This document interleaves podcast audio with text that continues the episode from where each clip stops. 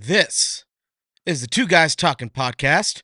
My name is Praveen. We got Brandon in the house. A Merry Christmas, Happy Holidays to everyone out there. Appreciate you listening, wherever you might be listening. Apple Podcast, Spotify, Google Podcast, iHeartRadio, the whole works. Find us any way you'd like. Two Guys Talking podcast.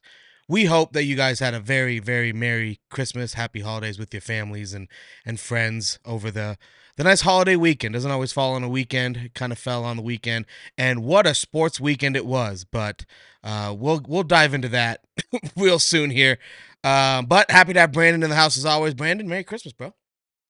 Merry Christmas, man. We had a we had a weekend full of family and fun, and now just kind of settling back in. It's always it, having that Christmas on a Monday and then getting right back to it on Tuesday is always a little bit difficult, but it was a good weekend nonetheless. I feel like Tuesday's still a dead day. Like the 26th is still a dead day.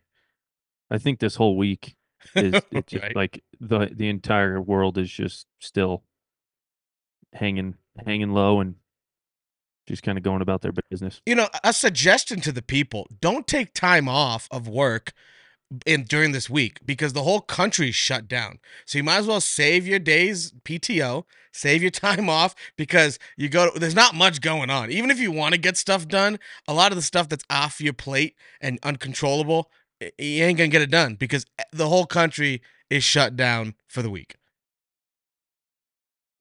Yeah, it's a smart move. Save your PTO and like I said, yeah, you can't get anything done this week anyway. So just show up. You'll get some extra brownie points for being the person that comes to work in between Christmas and New Year's and chill.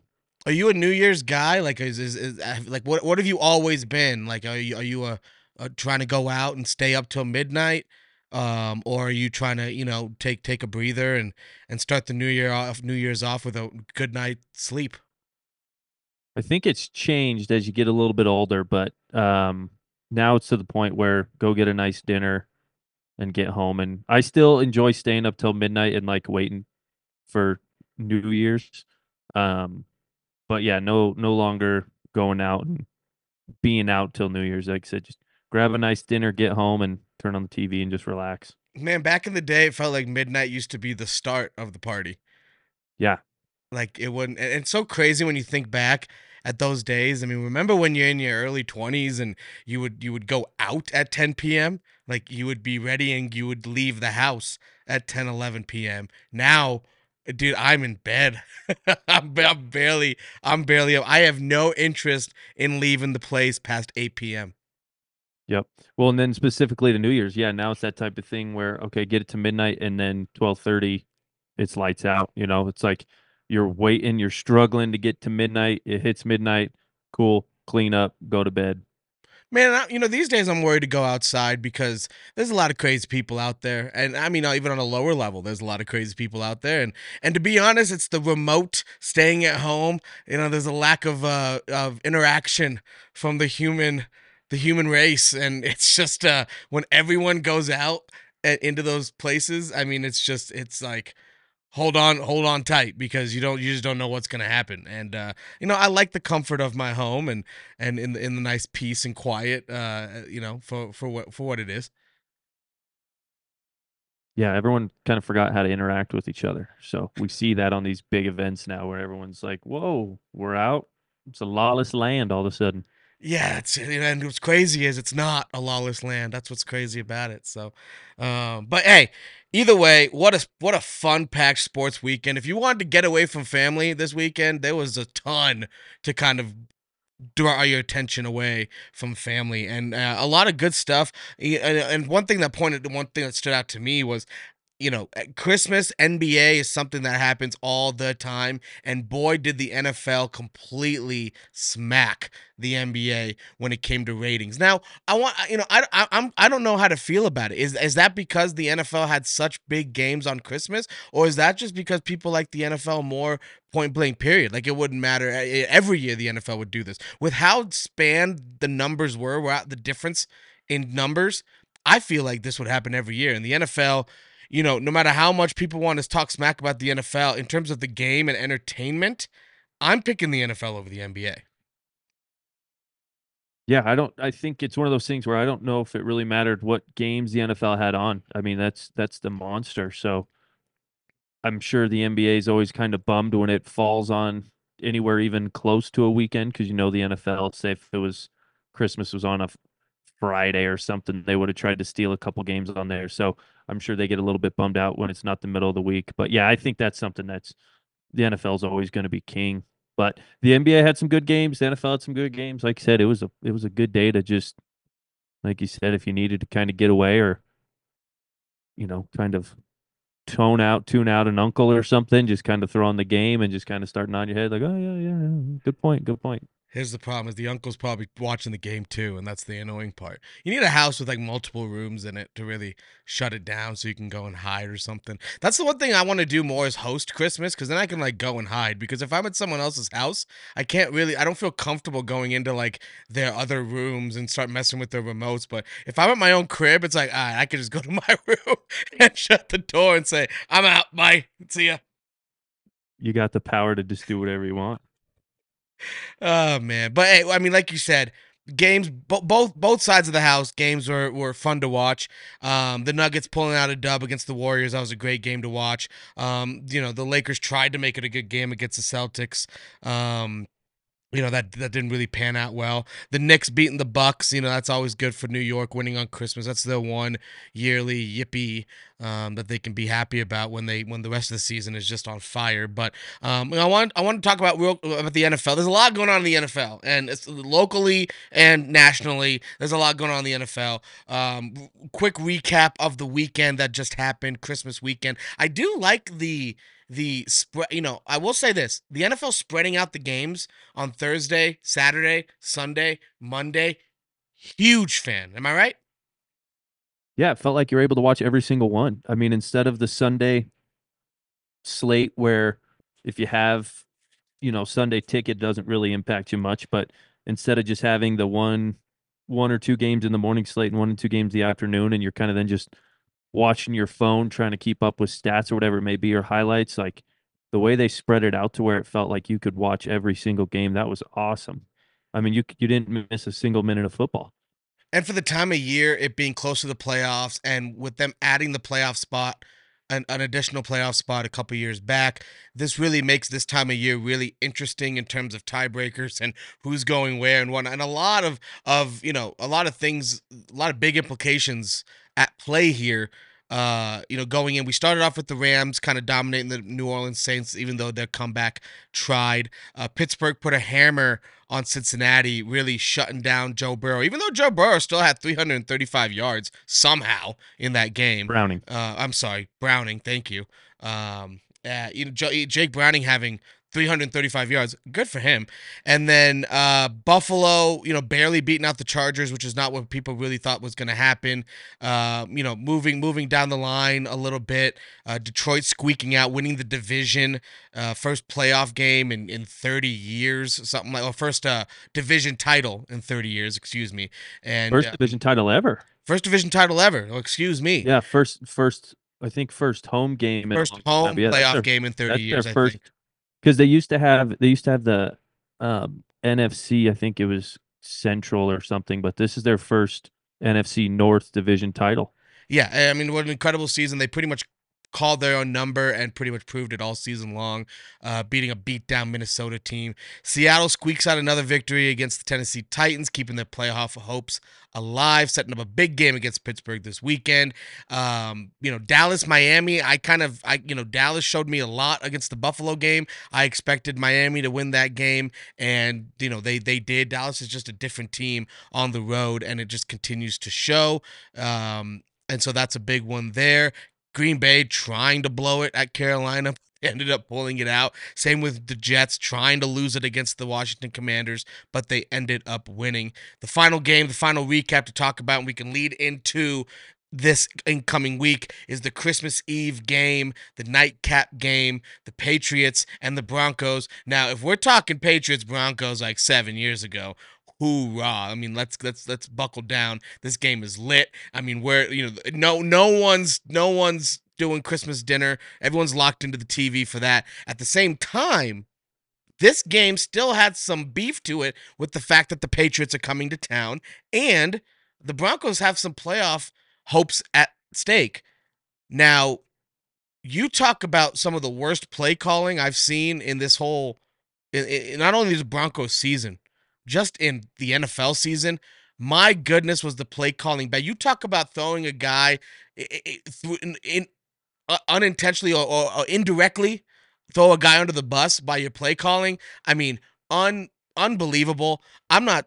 I, I, was very shocked by that. The New England Patriots ended up winning on a game-winning field goal. Which, hey, who is that kicker?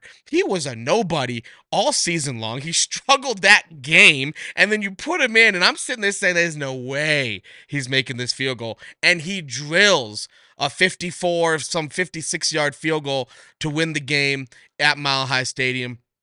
Really tough loss for the Denver Broncos when you when you thought when, when what a roller coaster it's been, and then you come to the news today that Russell Wilson is getting benched mainly because of financial reasons due to a potential physical and him maybe failing that physical, triggering a whole nother 30 plus million in 2025. So eh, 2024 money is already gone. 2025 money is now what we're talking about.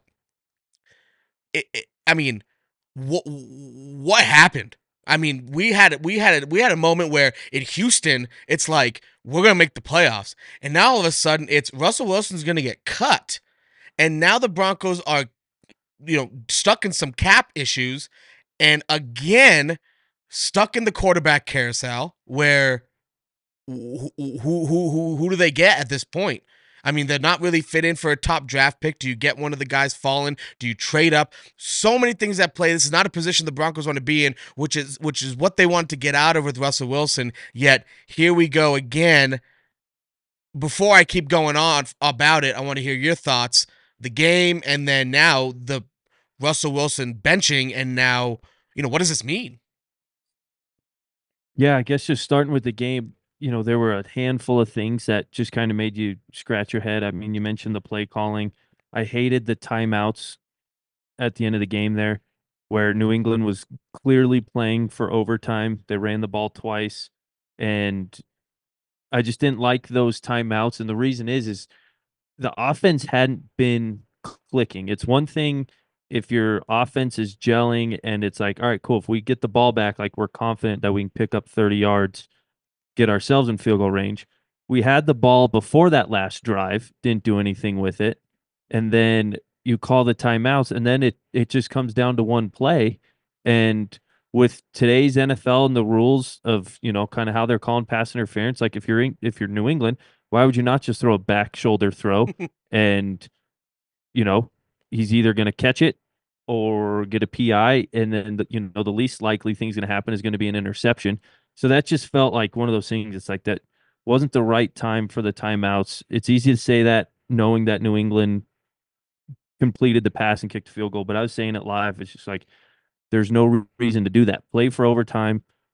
Your defense, you know, at that point was playing okay enough because New England kind of had just those scores on the turnovers and things. Like they weren't really moving the ball all that well. So at, at that point, I think it's safer to get to overtime. Um, and yeah, I think you know it, it's been clear. I think all season at different points and times that Sean and Russ just aren't meshing. Whether that's a personality thing or if Sean doesn't think Russ's abilities can, you know, gel with his system, I don't know what it is. I mean, there was a lot of talk just coming in into the season about how different things rubbed Sean Payton the wrong way. And so, you know, I don't know how much of that comes into play versus just playing ability. Because, yeah, if you look at the stats, Russ has had a pretty good year. Obviously, it's an improvement from last year. The wins are there.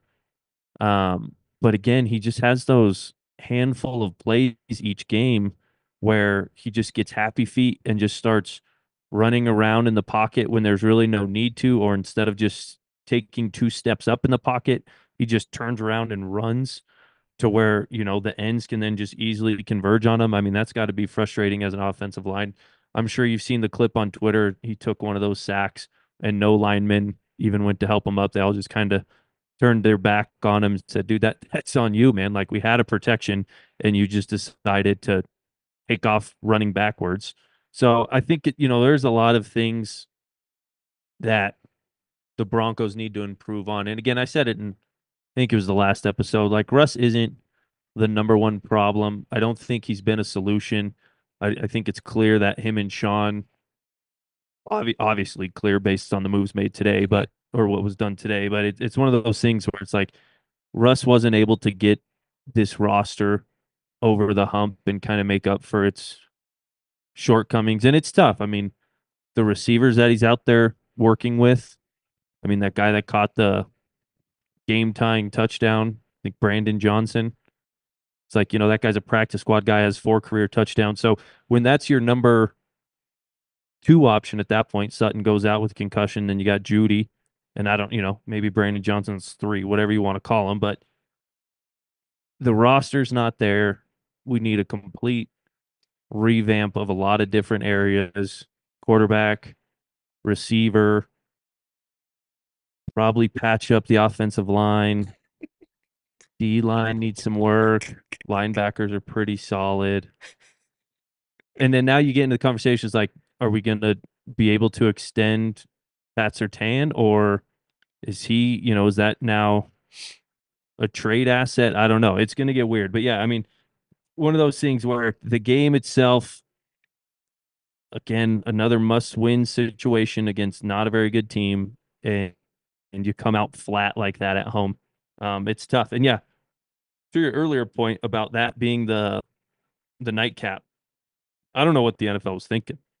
I don't even know what they're thinking at the beginning of the year because it's like those weren't two exciting teams coming into the season. The Broncos had a lot of question marks. The Patriots had a lot of question marks. And yeah, if you didn't if you didn't have a rooting interest, um, that that had to be a pretty hard game to just sit through and just like just turnover after turnover and you know three and outs and this and that. But yeah, season's over.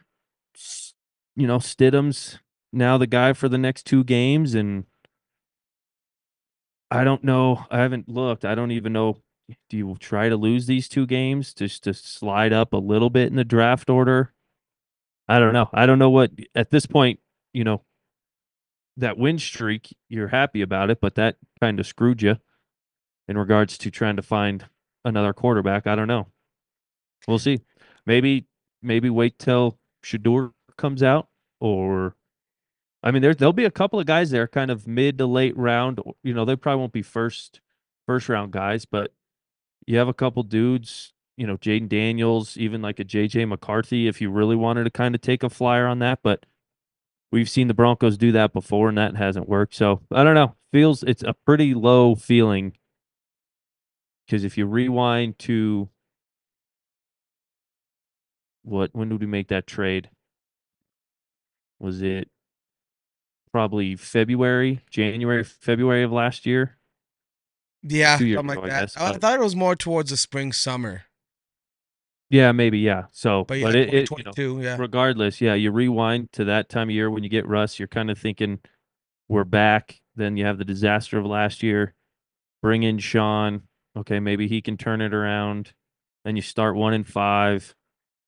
You're ready to just sell the team, go on a win streak. You get yourself excited about the playoffs, and now you're just back to back to reality. Right now, in this moment, I'm not talking history. I'm talking right now, today. Who's in a worse spot? The Denver Broncos or the Colorado Rockies? It'll always be the Rockies. Always be the Rockies. Even today, not regardless of Even the history. today, yeah. Okay. All right. No, today, because I think you still look at the ownership, the Broncos ownership in their short stint seems like they have a passion to win and want to win, and Dick has no, just no motivation for that. It seems like he's he's pretty happy with where he's at. What stands out to me about the Broncos is you you you lose four home games to losing teams. Raiders, Commanders, Jets, and Patriots. All games at home that the Broncos lose, regardless of a of a of a five game winning streak, six out of seven. You And they're yeah, all very winnable. all of them. The Commanders was that uh, Hail Mary loss. The Jets was We were up by like 20. We were up by 20 That's in right. the second half. That's right. The Jets game was close throughout. The Raiders game at the beginning of the season was a one point game, and then obviously the game winning field goal on Christmas Eve. I, I I don't know. One thing about Russell Wilson's gameplay instinct, his instinct is is not what it used to be. He has the similar abilities. He looks a little bit slower, but instinct is not there. And you mentioned it with a couple plays in the pocket, thinking he's sensing it one way. And I'm just not seeing other quarterbacks do it. And talk about it being the year of the backup quarterback. I'm seeing backup quarterbacks doing things that Russell's not able to catch on. Like I'm seeing guys sense backup quarterbacks sensing defenders, DNs coming from behind and moving up appropriately where Russell Wilson's just not even seeing it coming or feeling it at all. And so his instinct is gone. Uh, I won't dive into why I think that is, but you know, in the grand scheme of things, whether whether you side with Russell Wilson or you side with Sean Payton, Sean Payton and management is always going to win. When it comes to that line, is is Russell Wilson's the leader of the players on the field? Uh, that is where his authority ends. At that point, he has no more authority after that point. Players on the field. So regardless of if you think, and I agree, I I I I lean Russell Wilson. I'm like Sean Payton. What are you doing? You know, you came in here and and you're calling all these plays, and maybe maybe that was his plan. Maybe that was his plan from all along. That I don't want Russell Wilson here, so I'm gonna kind of you know just and I don't see him actually doing that. So I'm just kind of like, what, what what's going on here with the play calling? When you when you're down when you give up two touchdowns in eight seconds and then you call two run plays for two yards on the next drive i i don't understand what that play calling is. And i don't know you know we want to we want to stick to what we're good at but then you had two crazy drives where you were able to tie the game 16 points. So that type that that sort of football never makes sense to me to be honest. I just never understand how how that kind of how that just all of a sudden uh, appears to happen yet you don't think that's the reason why you're going to win the game. So it just blows my mind, but Well, and and if you think back to the winning streak too, I mean that was mainly the defense and all those turnovers that they were forcing. so true. you know, and the offense, you know, yeah, seemed like they maybe found a little bit of something, but at the end of the day, it's like without a few crazy catches by Courtland Sutton, I mean, maybe that win streak's not even what it was. And so I, you know, kind of digging deep into the conspiracy theory, yeah, maybe it was something where Sean, you know, if you think back to kind of the Tebow years when Tebow kept winning and they just panned to John Elway in the booth and he was just so mad. And he's like, "No, I want to move on from this guy, but now the fans love him. He keeps on winning. We, you know, snuck out a playoff win. So it, could have been something similar where, you know, Sean very early on made up his mind and maybe didn't give Russ a fair chance in play calling or whatever it might be. Um, and then yeah, the defense caught fire there, and the offense was a you know able to make enough plays to where we strung together some wins. But um, yeah, we're kind of in no man's land now. I mean, it's it's one of those worst things where you're going to be just under 500 probably. I'm assuming we'll lose these next two games. I don't know. You got East Easton is Easton Stick going to play? I don't know. Probably. so it's like Jarrett Stidham and Easton Stick. Who knows? And then you got the Raiders. So I don't know. And again, I don't even know if you want to win those games. I think at this point, season's over. You try to lose, and maybe you can steal another pick or two. Um, as far as you know, in the draft order, move up a little bit. But yeah, this is worst case because now we're a little bit under 500. Don't have a quarterback. We have a coach that has won a long time ago, but that was with a Hall of Fame quarterback. And you're kind of in that discussion of how good was Sean Payton really? I don't know. We'll see. Well, you're having that conversation with Bill Belichick, you know, in the in the same realm, and uh, and again, I I I think obviously Russell Wilson is on the downhill of his career. He might disagree with me, which that is okay. Um, he's gonna protect himself, and he's gonna he's gonna you know uh, you know root for himself. But at the same time, he's not an evaluator, and what they're seeing up top is just not what what, what the direction they want to go with. And and um, I'm I'm pretty sure he was signed before the new ownership came in, so you know, I, I, think that's another big thing is when ownership has come in and they've put their foot down on some things they could have waited. No, that was like their first. That was like their first signing. Now thinking back to it. Oh, I yeah, thought it was George Paton's first signing but I, I thought the I think he ownership was made- more towards the fall. I the think fall. he made the trade. I think he made the trade, and then I think it was the new ownership had taken control. Because I thought I thought it was George. Yeah, Paton maybe I'm wrong about that. Yeah, maybe I'm wrong. because I, I thought I, I I thought the other way. So regardless, the what they did with Nathaniel Hackett and not waiting for the season and just kind of putting the putting the kibosh on it at- when they did, um, it, seems like an ownership group that's really wanted to wanted to see results and wanted to see them quickly. Uh, they made the move with Russ. They made the move with Sean Payton. They gave up a lot. You know. Is there someone in mind? You know, one quarterback you didn't mention, which I've actually heard the Broncos have some interest in, is uh, Penix from Washington which I don't, you know, I don't, know if he's that much of an NFL talent, but he's got some dog in him, and I, and I love the way he balls out. And so, but he is a little injury prone. I mean, he he he almost retired from football before going to Washington because of three season-ending injuries, and then he came, and you know, thank goodness he stayed healthy, and um, you know, ends up being a Heisman finalist and now in the playoff. But that's something to keep an eye on because, uh, as I mentioned before, injury-prone guys scare me, and so you know, if he's going to be one of those guys, maybe keep keep an eye out for him. Uh, and he's one that can drop a little bit if the Broncos don't end up with a with a top top tier pick. But I, you know, moving on from Russell Wilson, you know, it's it's kind of crazy to think about the kind of the the ups and downs and the ebbs and flows of it. Because yeah, when he got traded, I mean, what a what an exciting time that was. Kind of feeling a a, Manning like era to come and and winning because this guy is the winningest winningest quarterback in the first 10 years of his quarterback career. He's won the most games of any quarterback. He had more wins in the first 10 years than Tom Brady, Peyton Manning, Drew Brees, any of these cats. He he had more wins. And that's what you're looking towards. So when you and you look at a guy who's been to two Super Bowls, he won one of them. Uh, you know, he's a I, I you know, I think he's a Hall of Famer. It, it, it's and then he comes and then a complete de- decline in in performance uh, last season for sure, and then you know definitely not on par with what you see because you know I was making jokes on Twitter, but it's like you know I, I've not mentioned this on this po- on this podcast before. Just like this team looks like the Seahawks, the only difference is the Seahawks always found ways to win, and that was the difference, right? They were ugly games, and you always you know scr- scrambled, but like the Seahawks, they and they, even today they're still finding ways to win, um, you know, regardless. So uh, you know, it's it's interesting to see the dynamic just really didn't work. The pressure was on him from the start because I think you know, as much as it was exciting, there was still like desperation in the air. Like, we need you to win, dude. And and for it to go as bad as it did, you know, and, and again, I I don't know if you saw the news about them threatening to, you know, cut him if he didn't do if he didn't change his financial stance on the on the injury stuff. And so you're wondering, do the Broncos really care about the draft or do they care about the money? And you know, there might be there Well, might be both, but you know, there's obviously a huge importance of money here that they're trying to take care of. And you know, it is not and it does not include Russell Wilson in the future at all. I don't see any reason how Russell Wilson is a Denver Bronco next season. If he is, something went wrong.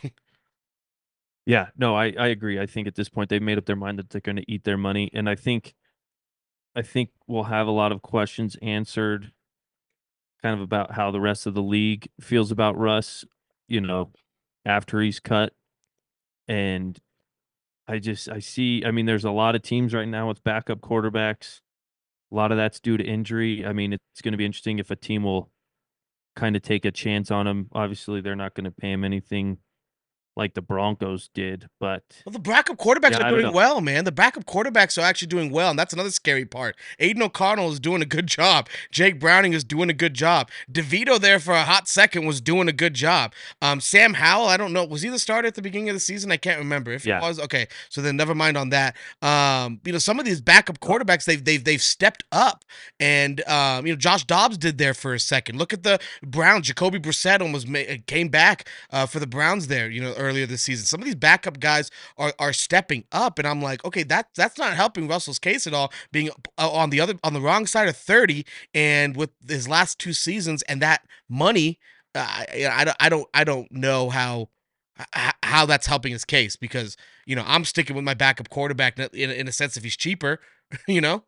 Right, right, and that's always the conversation. And it is crazy how this year it seems like it's it's been one of those more extreme years in recent history where there's been so many backup quarterbacks, and like you said, a lot of them have had a successful few game run to where in the past it always felt like you know if you're on your backup, the season was over. Even if you got Right. you know if your starter was out for three games, you were done for.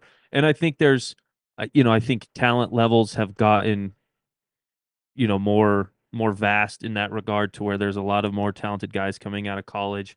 I think the rule changes and the way the college game is more open and spread that probably helps. And then you get to the NFL, and you know, it's a little bit different of, of a rule style than in the past. So I'm sure all those things come into play. But yeah, it is crazy. It's like back in the day when you got up on if you were playing a backup quarterback, you chalked that up as a W. And now it's like, I don't know, maybe this guy's due to go out and throw for 400 yards. Like what it's just so different than what it felt like in the past. But yeah, it'll I like I said, I don't expect much of a market for Russ. Um and yeah, maybe the Broncos just go try to find a quote unquote backup guy that can start hot for six games and then, you know, eventually cool off and then focus on the draft after next season. I don't know. It'll be like I said, it's not a fun spot to be in.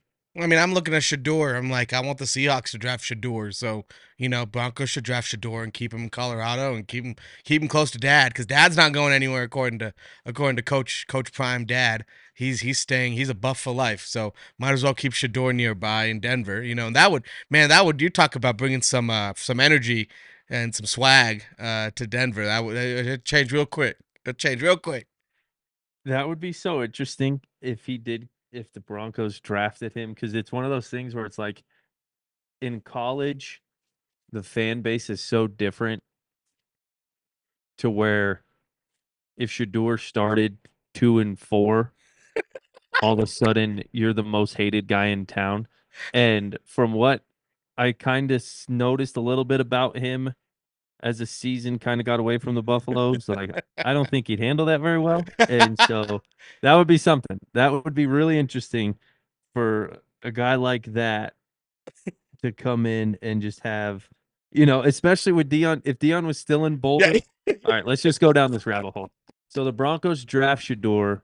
He starts two and five, couple of bad losses, and then you have, you know, now the press asking prime after you know a loss to Utah. Hey, so like how you know, have you talked to Shedeur? What's this and what's that? And you know, he goes on his no, Shedeur's a Sanders. He's, he's gonna be great. This it it would just be such a crazy dynamic of you could potentially have like the entire state hate the Broncos starting quarterback, but at the same time be in love with his dad, assuming Prime continues on his trajectory to where we think he'll get to. That'd be wild. That'd be that'd be again talk about the state of Colorado being all over headlines, we'd be there. I want to go deeper in this rabbit hole. Is Deion Sanders? Because you mentioned something about well, something that you said here just clicked with me and made me want to ask this. Is Deion Sanders just a successful LaVar Ball? Yeah, I mean, at the end of the day, I think, I think that's why a lot of people didn't like LaVar Ball.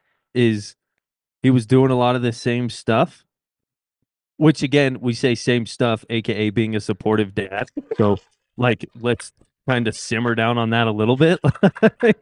yeah, he's he's doing all these great things. You mean supporting his kids? Weird. Yeah, so strange. He wants all of his kids to be successful. Not me. But Not yeah, me. Levar LaVar was one of those things where it's like Deion has Deion was prime time before any of his kids, right? So he built he built that. LaVar was obviously never anywhere near a Deion Sanders type level. And then his kids were like not that great. I mean, you got LaMelo, who's still, you know, solid for Charlotte, but um and at the end of the day, are the Sanders kids really that good? I don't know. Like, will Shedeur ever pan out to be an NFL quarterback? Not sure. Is Shiloh gonna do anything? Maybe not. You know, maybe someone takes a late round flyer on him, but um I don't think Shiloh. Yeah, I think totally. Shedeur, Shedeur. I mean, he's got the talent. Again, I think there's more of a of a maturity, you know, Right. type thing that needs that needs to go with him. But I mean, when you watch that kid play, I mean, he's got he's got some superstar in him. It's Yeah. just can he reel it in and and and, and Right. translate it to the league? Because I mean, he could be a. I mean, I- I mean, I don't know. He looks like sometimes he looks like Tom Brady in the pocket, and then he looks like you know, like a running quarterback, a Russell Wilson in the open field, you know, running the ball a little bit. Yeah. It's just like I, but then other times, yeah, he's thinking too much and then he kind of makes his own decisions and kind of just like you know runs the show, kind of a little, little cockiness to him. So you know, I th- it's there for Shedeur, but you know, and Deion, uh, Deion has said that Shedeur has always been the most like Deion. Um, and has that Right. Deion in him, and, and and I'll say, you know, watching him on the field, I love the way he plays the game. It- he just has, you know, he's young, so I'm hoping the next season really turns him into something because I'd love to see him ball out in the league. I mean, Shedeur Sanders a- as a top-notch quarterback in the NFL, I mean, that would be so much fun to watch. Yeah, absolutely. No, he has that he has that charisma that you Mhm. tune in every week, no matter what the record is. You know, yeah, you're you're wanting to watch him. We'll kind of stay on the football. I know we talked a lot of football here and a lot of Broncos, a lot of local stuff. You know, there's a lot of big games coming up this weekend. We're not going to really dive into those too much um, because you know there's so much up in the air, and who knows how things are going to go uh, when it when it comes to these things. And um, you know, there's a lot of games to go over, and we've we've talked a lot of football already. But what we're going to do, we are going to stay on the football football realm. Um and and we're gonna go we we've we've kind of talked about this a little bit. We're gonna we're gonna go through a little top five. We're gonna do a little top five list. Um, and and I want to ask you: Do you want to do straight top five, or do we want to do a draft sort of thing? How do you how do you feel about this? Let's do straight top five. Let's Straight top let's five. See, So- let's see kind of how how much we agree on these stuff. So we're gonna go with top five active quarterbacks, and that's regardless of if they're injured or not. So you can keep a Joe Burrow in this, you can keep a Kirk Cousins in this if you want to have them in your list. Um, but that is uh, top five active quarterbacks. Um, and do you want to go? Do you want to go total resume or just based on, you know, their talent? I mean, do you want to do based? on However you want to rank them. What do you I mean, want to do? I'm just thinking, however, whatever you feel is a top five quarterback. If you want to explain yourself, that's fine. Um, but I, I want, I want to know your your active top five QBs um, in the NFL right now. Injuries do not matter. So in their, if they're healthy, um, a- but they got to be active. So they got to be playing right now. Um, who, who's who's your who's your top five? And and we'll go in order. We'll go in order. So I'm assuming we both have Mahomes at one. Yes. Okay, so that one's easy. Um, I think, I think a lot of my guys, I'm going to be leaning towards the AFC. Um,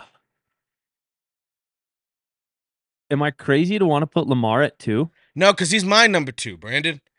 Okay, all right, now we're talking. Okay, so Lamar two, and I think a lot of that's this year. I think he stayed healthy this year.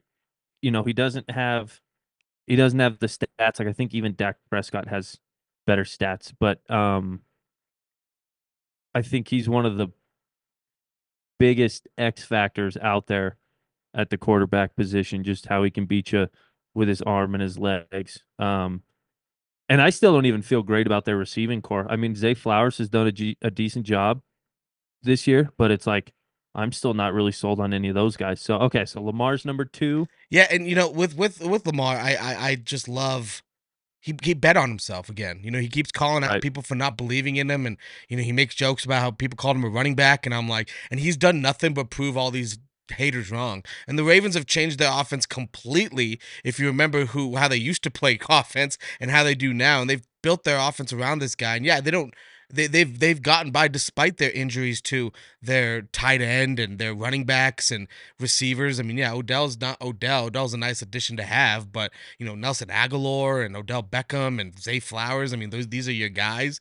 Um, and and Well, Mark Andrews being out, I mean, that's Right. been a huge piece, It's and they haven't really skipped a beat. they went into San Francisco um, with a chip on their shoulder and uh, absolutely dominated. And that defense is still Baltimore defense. I don't care what year it is. I do not want to face Baltimore's defense ever. Those are some scary dudes. They they draft so damn well for what they are. Their identity on defense it hasn't changed one dang bit. I love that Baltimore defense. And now you got guys like Kyle Hamilton. Shout out Kyle freaking Hamilton. He gets pancaked, dove on, and then gets up on the same play and then gets an interception on a tip ball. I mean, kids, take a take a take a lesson out of Kyle Hamilton's book. The Ravens are legit. Love to see it. But yeah, Lamar Lamar in the two, he's he's deserved that right behind Pat. So who's your three? I got Joe Burrow in my three. Okay, I like that. I think Joe Burrow, calm, cool, and collected as can be, as compared to anyone else in the league. He drops dimes. He's I just love his I love his leadership. I love his quiet leadership. Um, he seems like a really down to earth guy, and he balls out. And I think he gets forgotten about a little bit playing in Cincinnati, a team that's kind of been a perennial loser most mo- most of our uh, childhood and, and, and adult life. And he's turned around that franchise. you know, he might have the number one weapons around him, but that guy's tough as nails. He takes shots. He sits in the pocket. I, I, think Joe Burrow. I mean, he's he's seen it at LSU. We're seeing it in the NFL. He's taking this team to the Super Bowl. Love Joe Burrow. Even though Jake Browning's my guy, man, I love Joe Burrow. Even though you wanted to trade Joe Burrow. Hey, hey, whoever, whoever gets him is going to be real happy. I think the Broncos should trade Russ to the Bengals, give Jake Browning a solid backup option in Russ, and we'll take Joe Burrow off their hands. Love it. Love it. I'll take... get on the I'll make I'll get on the phone tomorrow. All right. Who's in that three? So number number four. Do you have Joe in the three? You feeling that? I got Joe in the three. Yeah, I agree. I think Joe's in the three. Um, man, I think I want to put Jay. I can't decide if I want Jalen Hurts at the four or the five. Who who's who's the other guy? So I'm, I think between Hurts, Allen, low key, I hate him, but like I think Dak should be somewhere in the conversation for top five. Is it crazy that Matt Stafford popped into my head?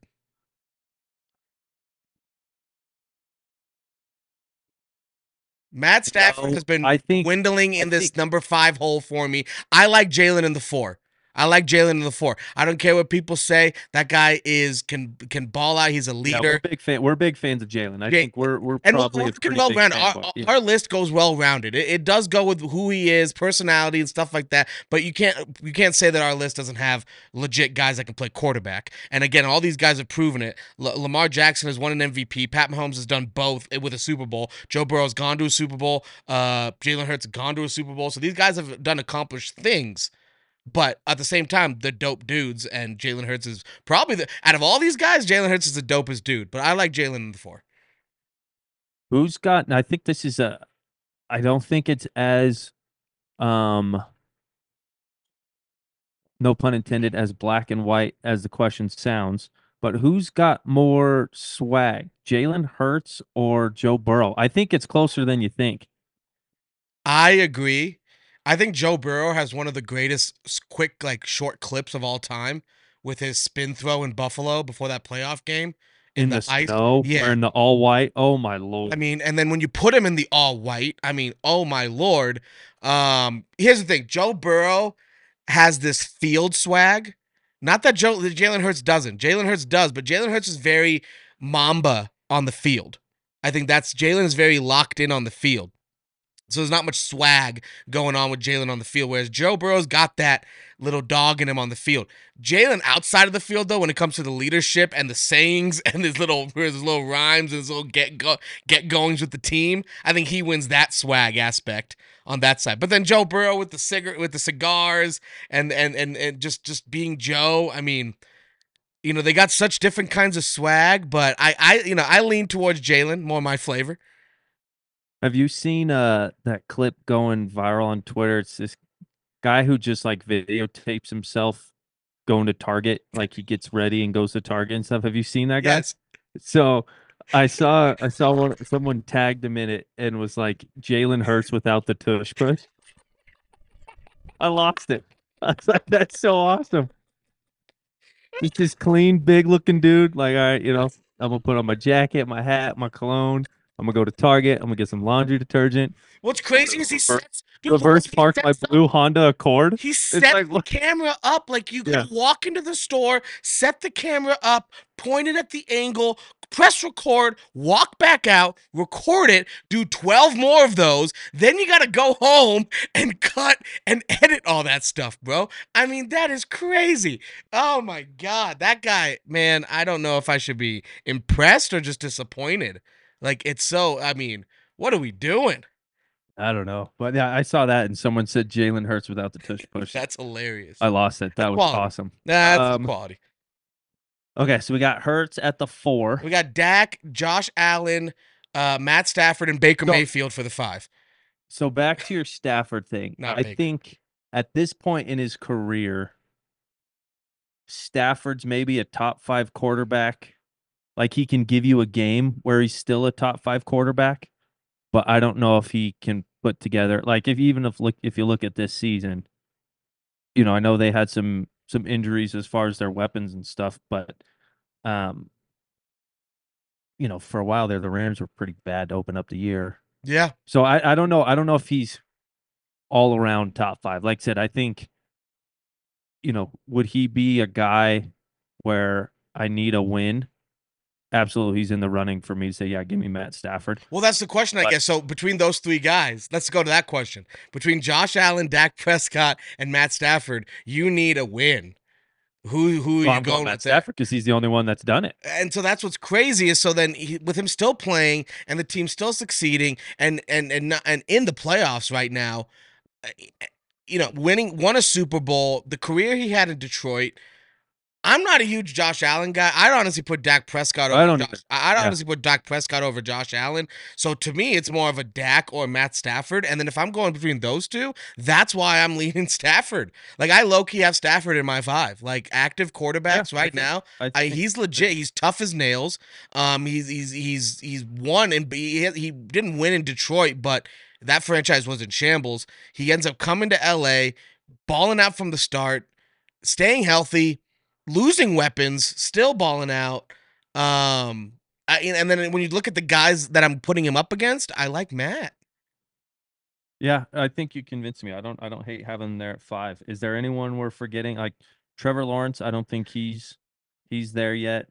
Um, I was joking about Baker that- Mayfield, even though I was going about, I was going there next. I was like the fact that you mentioned Baker Mayfield, you know, and you've been talking a lot about So Browning top five Burrow. quarterbacks: Jake Browning, Baker Mayfield, Geno Smith, Drew Lock, Geno and Drew Lock in the top five, Russell Wilson. and then Jarrett Stidham. No, Russ still doesn't make the cut. Um, yeah, are we forgetting anyone? I mean, Herbert. I I'm not a Herbert guy at all. no, all. no, I don't think he was there. He crossed my mind, but not there. Purdy, Yeah, top five. You know, call us Cam Newton, but no, I don't think Purdy's up there. Um, those tweets about Cam were hilarious as as Purdy kept throwing picks. And he just kept showing Cam Cam pictures because Cam's eating that stuff up. But yeah, I don't know about anyone else really that we're missing. Um, you know, Joe Flacco. You know, he's active. Um, he is he is active. Yeah, somehow that man is still active and still finding ways to win games. God, Throwing Amari Cooper 250 yards, bro. Unbelievable. uh, looking around, you know, yeah, you got the Falcons. No, Derek Carr, absolutely not.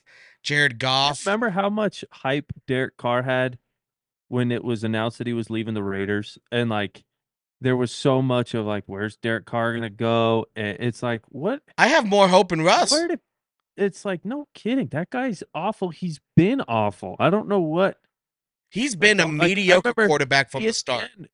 ESPN, would talk about, you know, the landing spots for him, and they'd pull up the different odds of like what team he was potentially going to go to, and it, was like a big deal for no reason. That guy's not good. Yeah, I, I, I didn't get it either.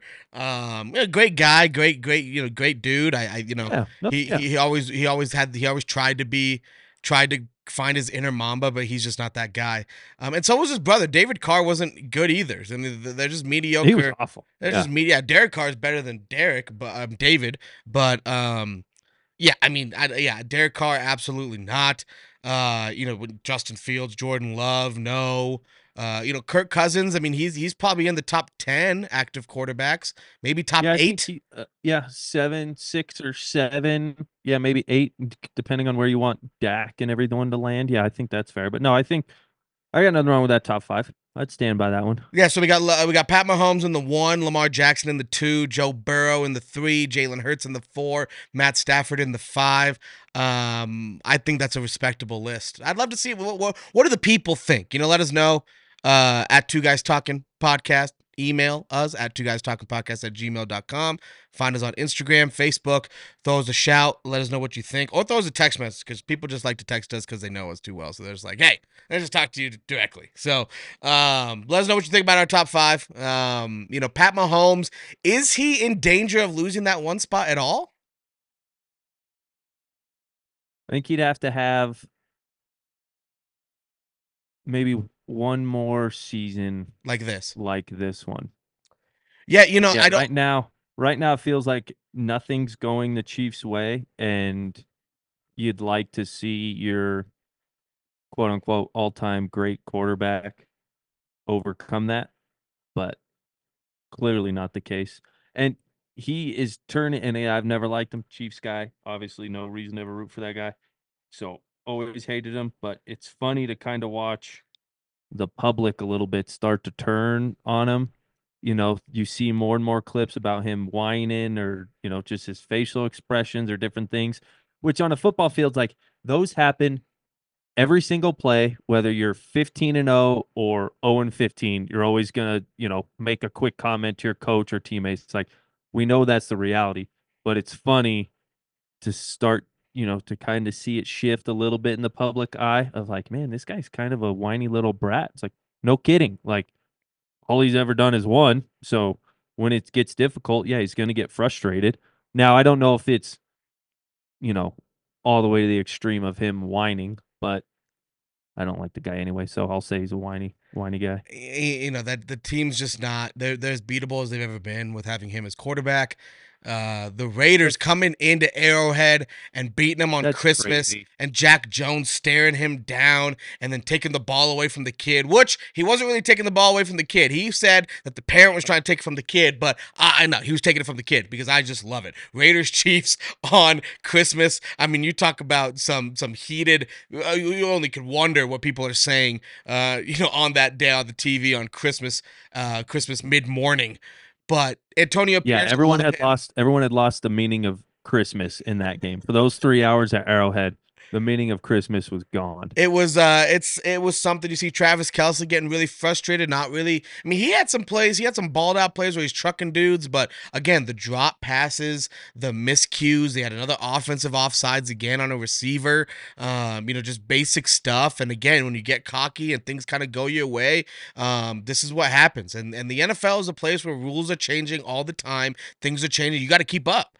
You got to keep up. Um, the rules are changing everywhere in every sport every year. Uh, we were going to talk about the MLB rule rule changes uh, a little bit here. I mean, they're changing constantly, and so you know it's, it's your job to really. And, and again, when you when it when it comes to checking with the referee, that's basic arithmetic, guys. Like you just you go and check. You, I didn't play receiver. Give them a thumbs up. Yeah, I, I know you're supposed to look over. It's just like a it's like a thing you do. I I- I just don't get it. So yeah, I mean, I don't- think he's in any danger of losing that one spot. Um, you know, unless Lamar does some Joe Flacco stuff in the playoffs. You know, I mean that's that's pretty much one thing that could go nuts. But um, I don't I don't really see that happening. But um, moving forward here, we're gonna transition a little bit. Um, Brandon, you have a you had a game for me that you created last time. We're gonna go back to that game. Um, you know, we, we you, called the game who was he better with? And so you give me uh, some names of guys that played on multiple teams, and I'm supposed to give you my opinion on uh, which team they played better better with. So you know, we started off with LeBron James and Jalen Ramsey, uh, J.R. Smith, which were some fun ones, some tough ones. But uh, what do you got for me today? Let's start with uh, Andre Iguodala. Is multiple teams, huh? Yep. So you could go all the way back to the Philly days, He was on one of those Warriors days. He was on one of those Nuggets teams that were extremely good. Um, man, Yeah, when he, was in he went Philly, Trader. He went trader status with that Nuggets team. boy, when he was a Philly, I mean, he made his name off being a high flyer. I mean, that dude could fly was out the electric. gym in Philly. Um, I'm gonna go with Philly just to just to show respect for the olden days. You know, I, I know he won the rings, but he did not. He won it at Finals MVP. Uh, you know that again. I just he, the team around him. He was not. Yeah, cool. You shut LeBron down to 40 and 20. Like I'm so proud of you. You know, way to win the MVP. Look at LeBron's numbers that final series, and Iguodala was defending him the whole time, and he won Finals MVP. So uh, again, uh, Philly. He, he he had maybe the more personal career success in Golden State, but uh, I just have three names to say: Steph Curry, Klay Thompson, Draymond Green. So Philadelphia for Iguodala. Kevin Garnett. Oh man, you got good ones, Brandon. You got good ones. Um, man, he won an MVP in Minnesota. He brought him brought him back to the playoffs. I think he won Rookie of the Year as well. Um, and then again, he joined a big three, which we still talk about their one championship that they won with those big three, and then their arch rival goes the next year and goes back to back. And we don't even talk about those two as much as the Celtics talk about their one. I mean, my goodness, they still all, and then that Oh, their their claim to fame really was just continuing to keep LeBron out of the finals. no, Like, that, that's, that's their it. biggest that's their biggest thing. I mean, yeah, they got their one against LA, but like they They love to talk about how back. they own, they own LeBron. Well, they went two out of three years. So they went. It, Right. was, it was it was Boston, right, then yeah. it was Orlando, and then it was Boston again. So they, you know, they did. Um, but I mean, yeah, congratulations. I guess. I mean, you know, whatever. Like in the end, we have the last laugh. You know, Game Seven in Staples Center. That's the last taste of the finals that they've gotten. And uh, well, I guess they lost to the Warriors. So um, you know that that's, that's you know too bad for them. I actually thought they were going to win that series against the Warriors. But to answer your question, Minnesota. I love it. One of the biggest like pictures that always stick out in my mind in regards to those Lakers um Celtics finals for some reason was uh Nate Robinson jumping on Glen Davis's back. Like I think Nate hit Nate hit some sort of shot. I don't even remember what happened, but I just remember Nate Robinson jumping on Big Baby's back. Just happy as all heck. Was Nate Robinson on those teams? I believe so. Man, it was the my time is all messed up. and maybe I'm I know he. Well, I know he like was a a. I know he was day. a journeyman. So I can't remember where Nate Rob all was. I know he was in Chicago. He was in Denver. Um, he was in Boston. You know, so that, I mean Nate Rob, but I mean that's So he was on that 2010 to 2011 team. yep. So that was the team. Uh, no, so that was the team. Uh, that the Lakers beat the Magic. That was that year. So maybe that was in the Eastern Conference. I believe. Wait, no, no, no. That was no, that was. You're right. You're right. 09, 09, 09, 10 was Orlando, and then 11, 12 or 10, 11 was Boston. So you're right. You're right. Okay. Yeah. So Yeah, that would have been what, maybe like junior. that was my junior year of high school. Okay. maybe senior year, but yeah, it was it was high school. Um, man, I remember it like it was yesterday. I was at this house party and I was the only one watching the TV. No one gave a crap because it was Lakers Celtics, and I'm like, I'm watching. Right. Um, I'm watching. I'm dialed in. I'm dialed in, but man, I mean that game ended like 84 to 80. I mean, you got to just love the defensive grind. Um, you talk about a game seven under. There's one for you. And uh, Kobe shot like seven for 21. Uh, you know, Rasheed Yeah, this- Wallace was on that team. Uh, which is some I, I forget that Rasheed Wallace. You have KG and Rasheed Wallace on the same team. I mean, you talk about words flying. I mean, that is a matchup I would be they'd get in my head so quick. Um, but at the same time, I just I just sent you the picture, and they have the finals patch on the jersey. But for some reason, man, that picture always stuck in my head so every I saw one year the picture. Nate's so small. I know Nate is. T- well, he tried to do that with Shaq. There's a video of him practicing with Shaq, and he tries to he dunks on Shaq, and it's like I don't know how Nate Rob can dunk, but um, Nate. Man, I was a huge Nate Robinson fan, dude. He went to Washington. He was Husky. Um, when he came to Denver, I you know he me and him had a quick moment because, long story short, uh, you know, we were at me and my sister were at the Bulls game. It was shortly after Derrick Rose came back from his ACL, so it kind of worked out that we had tickets to that Bull. Or my sister got me tickets to the Bulls game, and then we got to see Derrick Rose after the ACL tear. And then at halftime, uh, we were just grabbing some food, and we were standing at one of those tables eating. And this couple walks up to us and says, "Hey, we're leaving. Do you want our tickets?" And we said, "Sure." And they were no joke, dude. Like mid court, like on the court, like row two, court side. Wow. And like for the second half, we sat right there, and there was a moment where Nate Robb was taking the ball out of bounds, and this was when the uh, Uncle Drew was going on. So Nate Robb was a part of that, and his name was Lights. So me knowing this, I start chant, I start shouting at him. I'm like, "Yeah, let's go Lights, let's go Lights!" And he because I said that, I think that kind of clicked him because anyone could just say Nate Robb, but I called him Lights, and he turned and he totally gave a little chuckle and then moved on. That's my one claim to fame with uh, Nate Robinson on the NBA floor. So I got my because I was a huge fan, so I was it, it felt really special because I followed him in college and he was just as electric in college as he was in the NBA. I mean, what a fun guy to watch. Um, but you know that team lost to the Lakers in seven, so oh well. And that's their one claim to fame. I swear to God, dude. All they talk about is that yeah, we won one. And I'm like, okay, cool, man. I mean, let's not talk about the other elephant in the room, Kobe Bryant. You know, that's fine. All right, who, who's next?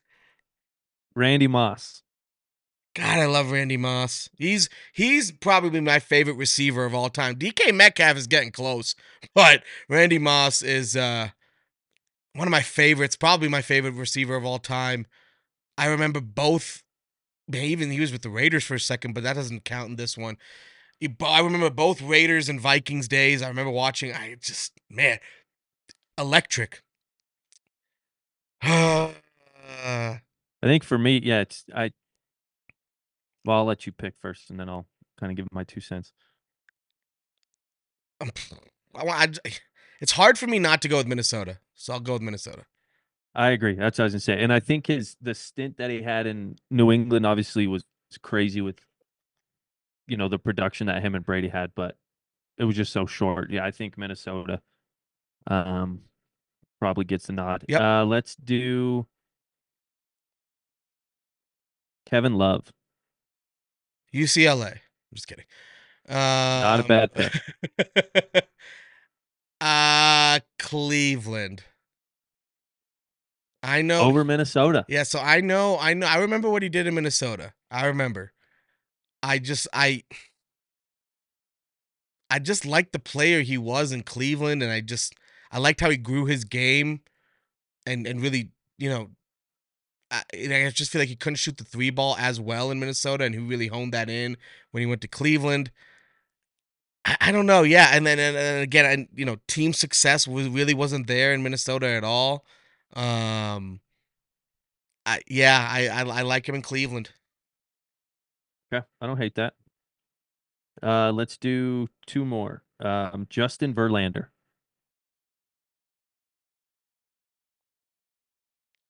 Call me crazy. I'm not a big Kate Upton fan. Call me crazy. That would that would classify you as crazy. So Justin Verlander, you you you know you don't have to worry about me, bro. Don't worry about me. I'm you know you're safe. you're safe from me, dude. Don't worry. don't don't even fret. Um, and don't get me wrong. People will be like, "Well, so you think Margot Robbie is not attractive?" I'm like, no, I never said that. I'm just saying specifically with Kate Upton. I'm just not a not, not, not a huge fan. Um, Justin Is Verlander. real, real quick, real quick. Is Sydney Sweeney? Is that her name? Yes. Is she like this era's Kate Upton per se? Is that like a fair comparison? I guess so. I mean, Without getting too far into it, but it seems like this seems like kind of similar yes, Yeah. traits. Oh, yeah. Yeah. Yes. Yeah, I think I, I, think I'd agree with that. Uh, Justin Verlander, he's had two stints with the Stros. Uh, I, I'm gonna go with those tiger, the Tigers, man. That that, and it might be just because of how stacked that Tigers team was with who all they had on that team. Um, he was He won the MVP with the Tigers too. Yeah, I mean, and he won an was- was- MVP. yeah, there you go. An MVP with that. yeah. How tough is that as a pitcher to win an MVP? You just don't see that often. Um, you don't see that at all anymore. Uh, yeah, Tigers. Justin Verlander. Love it.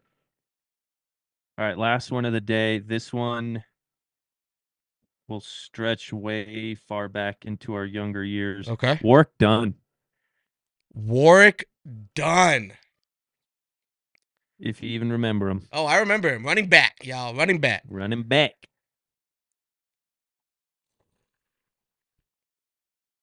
And the Atlanta. Bucks or the Falcons? Atlanta, I think so too. Atlanta. I'm gonna go with Atlanta. I that that one. Uh, I feel like he made he was he was more famous as a Falcon too. Like he kind of he he was kind of that guy. Um, and he he was he played for a while. And running running backs back then they played for a minute, and he was one of those guys. Yeah, Falcons. I saw um, a tweet this weekend that I guess I just was way off on. How old do you think Leonard Fournette is? Leonard Fournette is 25. Oh, you went low. Okay. He's 28.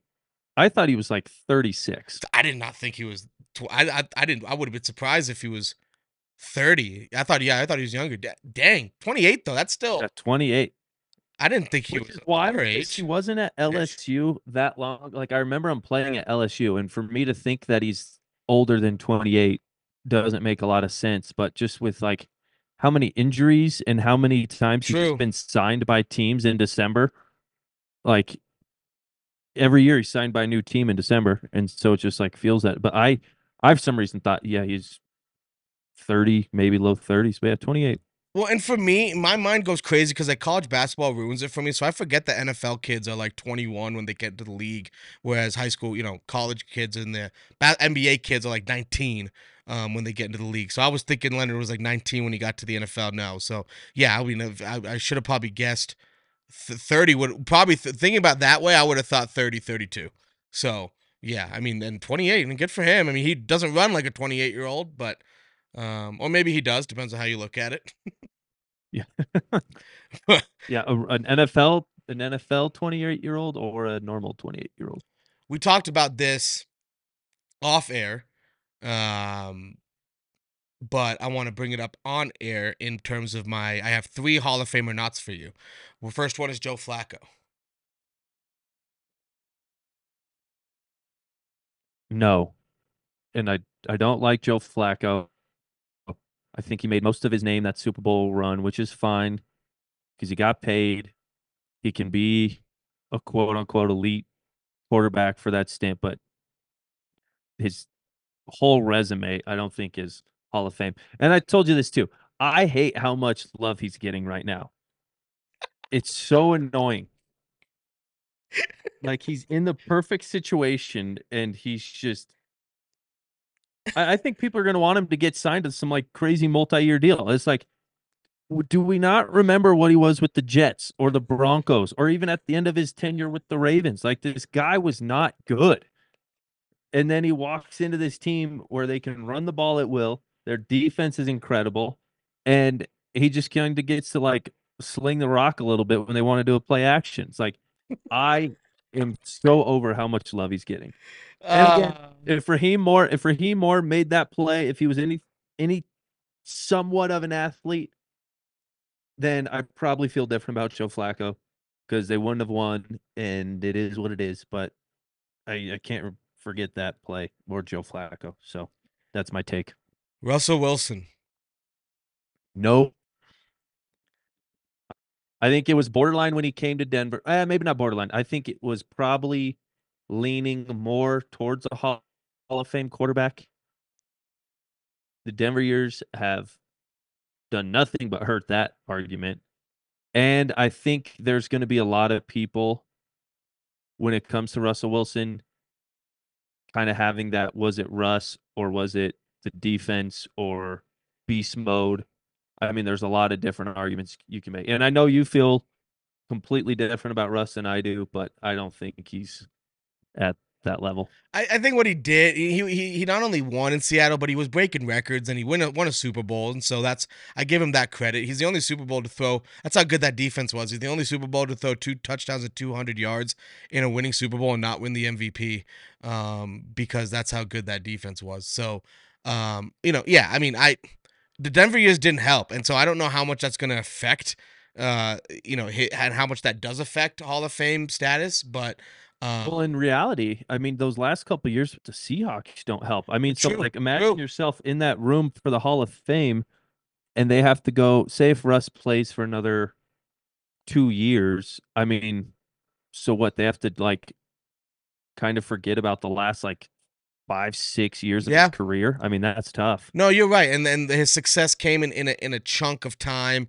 Um, no, you're you're right. It's so early. I think that's Right. I think that's to hurt him the most is that it was so early. He didn't have that normal two and three. trajectory of, you know, kind of gradually improving and then you have your th- couple years at the top and then you gradually it was like way to the top instantly and then just kind of this gradual decline. No, if you if you if you beat the Patriots in the Super Bowl, it doesn't matter what he what happens after that. He's a Hall of Fame quarterback, 100%. And it's crazy how And the fact that, that he threw the pick. correct. You know, if Marshawn fumbles it or you know fumbles snap because it's the because it's the center. You know, I you know, there's different things. He threw it, threw the pick. It's crazy how much that affects a legacy, and I think that's part of the reason he wanted to get out of Seattle. And clearly, it was just you know dig down and stick with it, bro, because the franchise clearly knows what they're doing. I don't know if he necessarily does.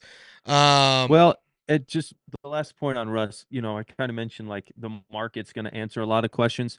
I Yeah. think Seattle already answered all of those questions. the fact that they were moving on from the only quarterback to ever bring them anything, no and the kidding. fact that they were like, yep, and it was the same coach. It wasn't like a new coach came in, New, it was same GM, same coach, same Yeah. everything. and the fact that they were like, yeah, you know, thanks for the memories. See you And they later. brought Bobby Wagner back.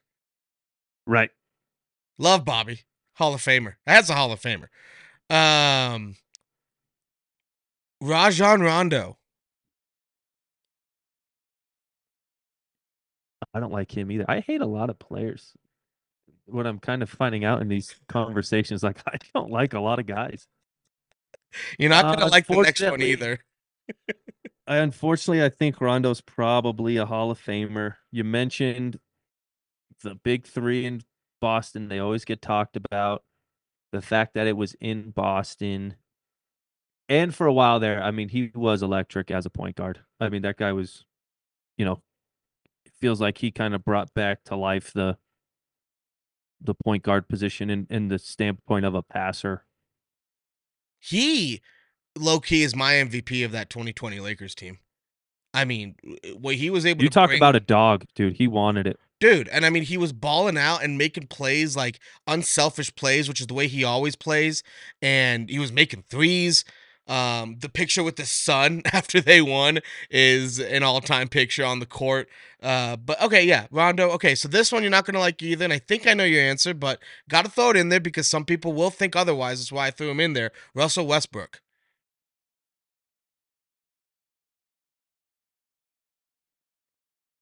I think okay, I think he'll get in. I don't think he should be in. I think he'll get in. And that's also I cuz the basketball hall of Fame is so strange, man. I mean, it's just one giant thing. And so I think he'll get in with what he was doing in the triple double years. Um before that, you know, he was still kind of an athletic point guard that we hadn't really seen in a while. Yeah, I think he'll get in. I don't think he should be in, but he'll probably get in. Last one for the day. Barry Bonds. Absolutely. Put the guy in. Come on. Everyone was doing it. Yeah, I mean when the, when when the MLB is not doing anything about it and turning a shoulder to it, it's not even like that they were like yeah, and, and yeah, you could say oh just because everyone's doing it doesn't mean it's right. Yeah, well the MLB didn't do anything all those years. I mean you have guys just Right. and at the same time, if you were there, if you were there, and I'm sure we have a population of listeners that weren't wasn't even there, wasn't even born. If you were there, you're not gonna sit there and be like, yeah, that was not cool. That wasn't cool. I mean, I was I had the luxury of watching Barry Bonds hit his 701st career home run in San Francisco. Electric. I'll never forget that. I saw Barry Bonds play multiple times. Sammy Sosa, Roger Clemens. I saw these guys play and it was awesome. even A Rod. I mean, I don't like Alex Rodriguez. It was electric when Alex Rodriguez came into the house. You know, it was awesome. Let the guy in, man. He's all time home run leader. I don't care what people say. Uh, stadiums were way different back in the day than they were today. Uh, you know, and the bay with the water, a lot of thick air. You know, he's having to crush the ball through that. Um, I agree. Yeah, very much. And and lead, and I want to lead that transition into our you know our final topic of the day, which is MLB. And we haven't had a chance to talk about the big news that has happened, but I wanted to first talk about the rule changes, as most people aren't gonna gonna talk about those. And so you know we we like to stay on top of what's going on. It affects uh, how you watch a game and how you might uh bet on a game. So now they changed the rules a little bit for the 2024 season. A uh, couple things that they added was now an 18 second clock with the runners on. I believe that was was that 20 or 15 last season. I think it was 20 with no runners on and then 15 without, I thought. Or without runners on was 20 and then with runners on was 15. I can't remember. So yeah, shows how much of a difference it made, right? If we can't even remember exactly. I mean, I know, I know one was the other. Games. Yeah. Uh, so the so the the clock changed for the pitcher. You get four mound visits. That changed from five. If a pitcher begins to warm up, he has to face at least one hitter. Um, so that's another rule change. I guess you know the pitchers could. So I was thinking about like, that one. Good. Does that? Does that? I don't remember. It's like seeing that enough to where that would warrant a rule change. Yeah, I don't either. And it probably happens like, during the commercial break happens. is my is my assumption. Yeah. But at that point, if, if you're already going to commercial, like what's the difference? I that one didn't really make much sense to me. Like I said, because again, yeah, from a viewership standpoint, if the change was happening, we weren't seeing it. But I think a lot of these changes they're using it out of the motivation of speeding up the game, making it, you know, making the viewership a little bit um better from that standpoint. But I don't know. Yeah, that one I was just like, Okay, if that's where you want to focus on, go for it. Last one, which is probably the most impactful that we have seen, is the runner's lane to first base has been widened to the infield grass, um, which is some, you know, which is which is 100 percent true. The Washington Nationals, Davey Martinez, he's had a field day with that call uh, in his career with with the Nationals. Uh, you know, we've seen it with Trea Turner, we've seen it with other guys too on the Nationals, and all over the league. And it just seems like a great area uh, of, of of what the lane is, and and that's kind of how baseball was, right? In the olden days, it's just kind of like, yeah, it's just it's where it lies. And It's kind of a judgment thing, and we're running into a day and age where we got to the games are turning into less judgment and more of what is actually happening. And so this, yeah, I think that's a good rule. I think it helps clear things up a little bit, and hopefully, you know, I'm gonna miss uh, you know, and what these rules do for me is it takes away the manager confrontation, which is what we all look for um, in MLB. And, and I know they're trying to take it down because you know we, we, we do this for a living and at a lower level, and then we we we, we, we, we the animosity sucks and the confrontation sucks. But when you're a fan, of course, you wanna you wanna see that. Uh, but I'm sure you know we saw we've seen a few mic'd up, you know, umpire videos, and they're ugly, man. They're ugly. They get real nasty um, in those conversations. So uh, maybe maybe that's better for for the sake of those coaches and whatnot. But uh, your take your take on the rules. Anything anything stand out to you? Um, I know you mentioned a bit, but anything stand out to you? Crazy one th- uh, something that you don't like? Is there anything you don't like? No, I I think I the pitch clock I got you know a little bit more used to and I enjoyed it. The going to a game that was a little bit of an eye opener. I think you and I went to the first game, at least my first game with the pitch clock, and we got there on time, watched a couple innings, went to go grab some food and drinks, and like three innings went by.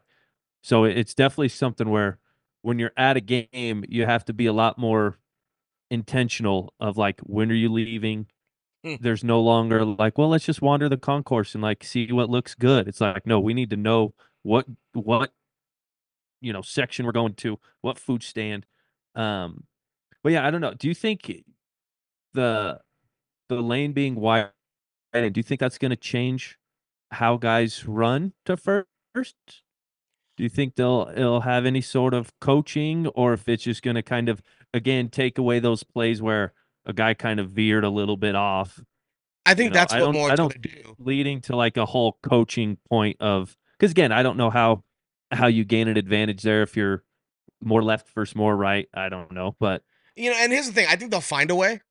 I think they'll find a way to make to make it matter. Uh, yeah, I'm sure some analytics guy. Yeah, some analytics guys like. So if you actually run six inches more to the right, the percentage of you getting to first or hit with the ball or whatever, you know, changes. Uh, yeah, but Barry, it says right here you went five inches, and I need you to go six inches, bud. Yeah, I need you to go six. Good lord. No, I, I think it more it helps. I think it helps the calling and the and the execution of calling that play.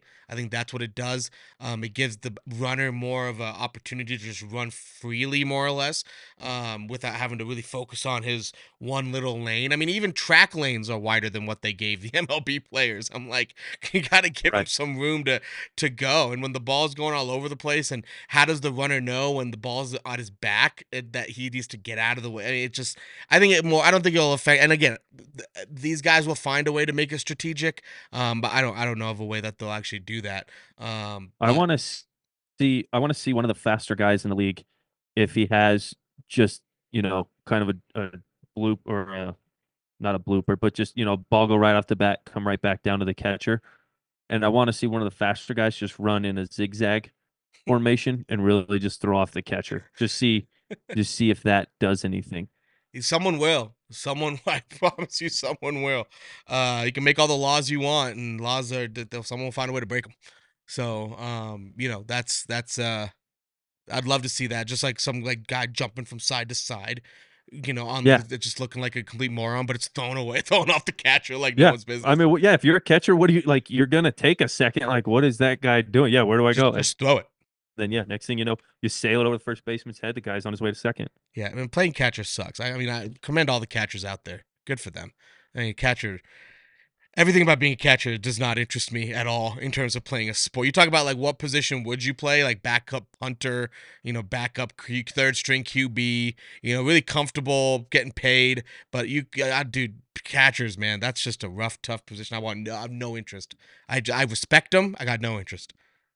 That one's a tough go. Not only the crouching, but yeah, not only just you know the matter of catching the ball itself, foul tips, all that. Yeah, they look no, like they got in a bar fight, you know, after every game.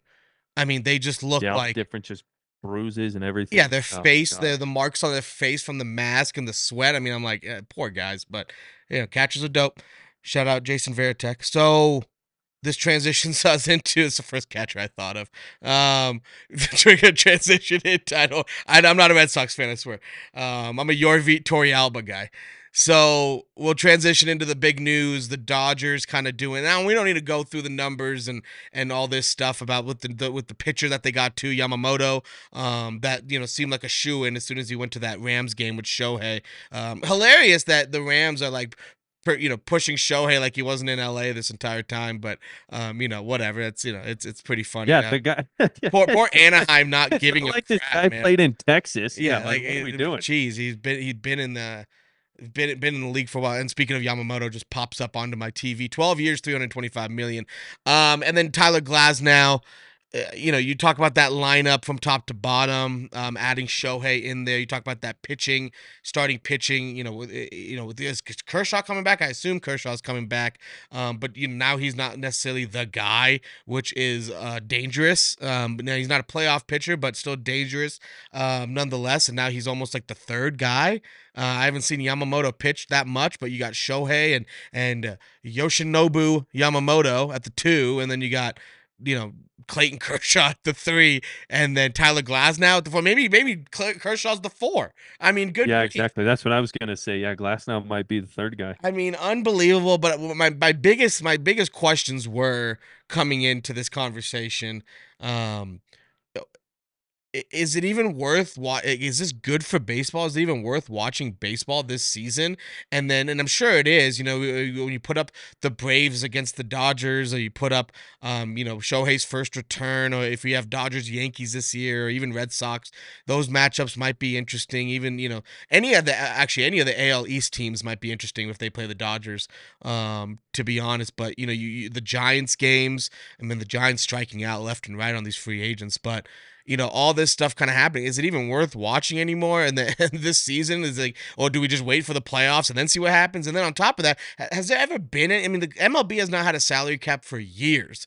Um, you know, is it? I don't think we've ever seen really anything like this. I mean, not even the Miami Big Three, Miami Heat Big Three tops kind of what the kind of money being thrown around and I'm not saying the success is there but like when you talk about like the on paper from top to bottom I mean holy crap I mean this is unbelievable and I, don't know personally I'm like I you know I'm just going to sit and wait and it's going to be hard to you know, it's almost like you're just wanting to see. It's only going to be more interesting if the Dodgers start losing a little bit, and that's where conversation happens. Um, because the expectation is obviously 162 and 0, and then you know win your way through through the playoffs and win a ring, and anything but a championship is not just a failure. That's a complete failure for Dodgers. You talk about pressure being there, but the Dodgers being the Dodgers. I don't, I don't know. So two questions: Is it even worth watching games this year where the Dodgers are playing and how baseball is going to turn out? Are they just a shoe in? And then have we have you ever seen anything like this before? Yeah, I think I think a lot of it's yeah, get to the playoffs and see, you know, I think the first maybe 10, 15 Dodgers games, you know, for for those of us that are not rooting for them, I think it'll be interesting to just kind of watch. But yeah, I think by the time they're, you know, 32 and 6, I think we're going to be pretty over watching them and just wait till the playoffs and hope that they have some sort of collapse. Um, and yeah, like I said, it, it's definitely World Series or bust. There's no, well, you know, this is a window that we have. It's like, no, you built this team to never lose the World Series ever again. So I don't want to hear, well, we didn't get it this year, we got next year. No, you, if you don't win this year, we're coming for you we're going to let you hear it. Um, and yeah, you know, I don't think we've ever seen a team top to bottom built this way. You know, I think you can come up with a lot of examples where a team is focused on maybe the pitching staff and brought in a bunch of names and spent a bunch of money. I mean, even if you think about the Mets just recently, right, and what they tried to do with their pitching staff. So I think teams have done that and and on the you know same same train as you know try to bring in a bunch of different bats. If you look at the Padres, right, they tried to do something similar. Now none of it was as extreme as what the Dodgers are doing, and with the type of lineup that they have these guys joining and the type of pitching staff that they have these guys joining. But no, I think this is I think this is baseball's like first official super team from what it feels like. I mean, the fact that it's not only pitching, it's also in in the bats and in their lineup. Um, it's just crazy, crazy amounts of money. And like we talked about, we we understand that the Shohei money, you know, there's that deferred money that kind of changes a little bit of the math of what the team feels. But um, yeah, to me, this feels like baseball's first super team. And what's kind of scary, I don't see this being the new norm because of the type of money that they're throwing out. And obviously, only a handful of teams, not even a handful, I mean, only a few teams could do something like this. But I just hope that it doesn't start to turn even more extreme because right now, a lot of baseball is just owned by the bigger markets, you know, teams with there being no salary cap. Um, those bigger markets are able to kind of do some different things. And I don't know if this kind of becomes something where three, four years down the road, I don't know, does baseball all of a sudden have a salary cap? I was just gonna say that level the playing field. I, mean, I was. I mean, I don't know if Dodgers, that's something they want though. Well, if the Dodgers lose, I think a salary cap's coming. I think that that that's what to, I think that's what we need to look out for. If the Dodgers don't win multiple championships during this time, and and other teams are taking advantage of the the you know I mean we saw it last year the top 3 teams in salary didn't make the playoffs. And so it's not all about money. Now the difference with the Dodgers is not just money, there's proven talent on their roster. And they were already damn near close to a super team before this. And so, you know, you got Mookie Betts and Freddie Freeman, Max Muncy, Clayton Kershaw, Walker Buehler even though he's been hurt. I mean, you have you have a pretty solid team already, and then you're gonna come in and add these pieces. If if they lose, I think that's that's almost a problem because um you know it, I think it could turn it could turn ugly in that way. I mean I you know, there's other there's other moves going around, so there's other stuff happening, and it doesn't seem as crazy as what the what the Dodgers are doing. I mean, the Giants did sign a a big, I think Japanese or Korean player um to a 100, 100 plus million dollar contract. He's a he's a slugger. Um you know the yankees getting juan soto. I mean and the yankees are a pretty good roster already beforehand besides the pitching. You know it, it's curious to see. I, I i there might be a salary cap, but I think it all just depends on the success or or not of, of the Dodgers and how it kind of turns out for them.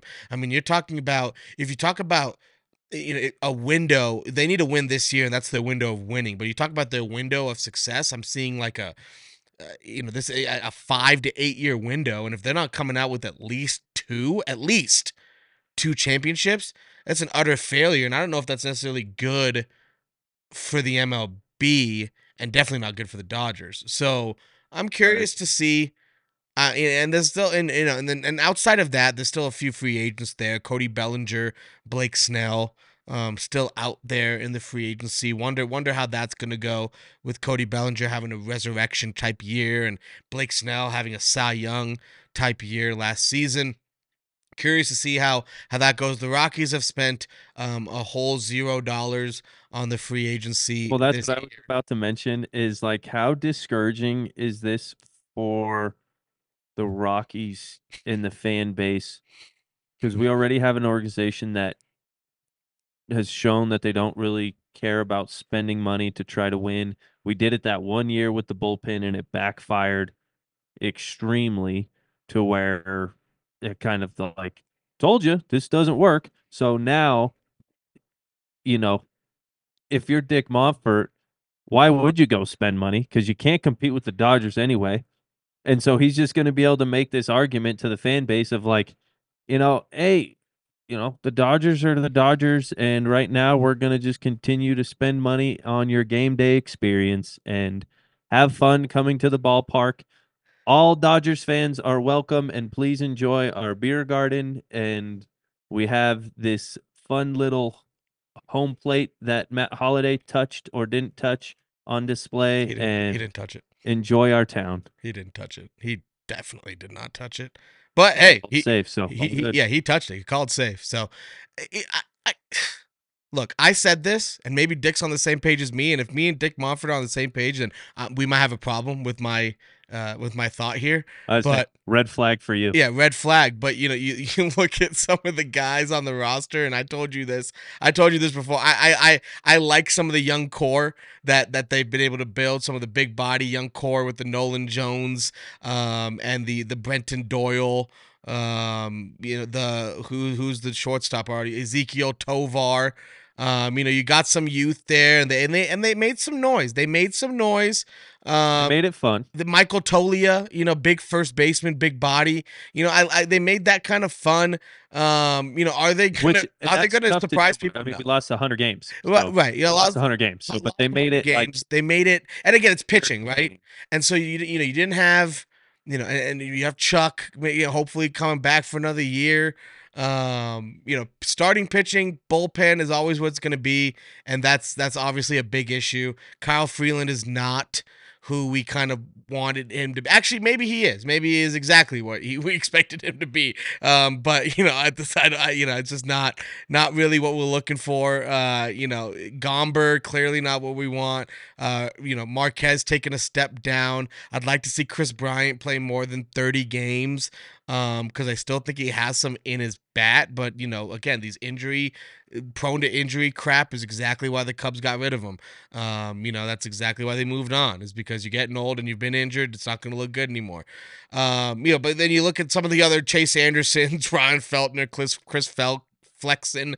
Um, you know, these guys, I mean, they're just not, they're just not it. So if the offense can make some noise and if you got a few 30 home run bats in there, I think Nolan Jones can hit 30 bombs and, um, you know, maybe Tovar hits 300 and gets a gold glove and maybe Toglia hits 30 bombs and you win 70 games and I'm happy.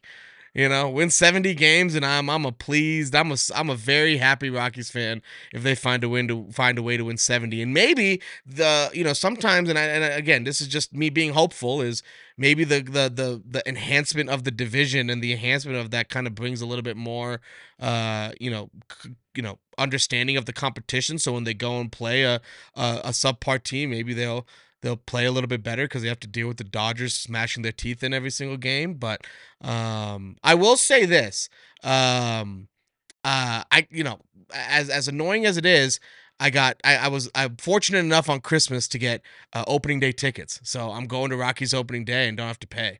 So um, Love it. gonna see uh, gonna see the Tampa Bay Rays uh, you know, come to Coors and the one game that'll be fun to go to. And hey, and at least I don't have every year I've gone to the opening day I've had to pay. So this is the first year I I, I don't got to pay to go to opening day. And we all know how fun opening day is at, at Coors Field. But then again, is it really? Because we went to Atlanta on a Wednesday and Atlanta blew away Rockies opening day on a Wednesday evening two hours before first pitch. So is opening day really that great in Colorado? I don't know, Brandon. I don't know anymore. That's a we got to stop going to different stadiums because we think we're like, yeah, we love Coors. The you know, opening day so fun, and then yeah, then you go to Atlanta and you're waiting in a line two hours before the game. Before we're there before the gates even open, and there's lines. Music, energy, Wednesday, Diamondbacks. Why? Because you know that's what they do. So right now the Rockies are tied with the Athletics for the worst odds to win the World Series. I was hoping they had win totals up, but they don't have the win totals yet. So yeah, you know, I, of in Vegas's eyes, us and the A's are the two worst teams. I think the win total is going to be right at what we ended on last season. Um, whatever that was 60 64 I think it was. I think it's going to be 64 and a half uh, 63 and yeah, a half, something see, like that. I don't see it getting closer to 70. No, I don't I don't see that at all. They've done nothing to tell the books otherwise. I mean, they've done absolutely zero to tell the books otherwise. I mean, it's just right. it's it's completely uh it, it's crazy. And, and all the stuff I'm saying about the hopefulness with how baseball goes, none of it's going to happen. I mean, it's a long, treacherous season, and and you have the Dodgers, the best team in your division. Uh, the Giants are still pretty dang good. The Diamondbacks went to the World Series. Um, the Padres are still going to somehow find a way to kick our butts um, like they do. So it's just. Uh, I man, I mean, I just, I just, the Dodgers are minus three hundred to win the division minus 300. I mean, what's the next closest division winner odds? Braves at minus 220. Wow. Wow. Minus 300. I mean, I just, I, I just, that's just because I don't like the team. I just, I, I, I root, I root against it. You know, I'll be rooting against Dave Roberts uh, every, every chance I get.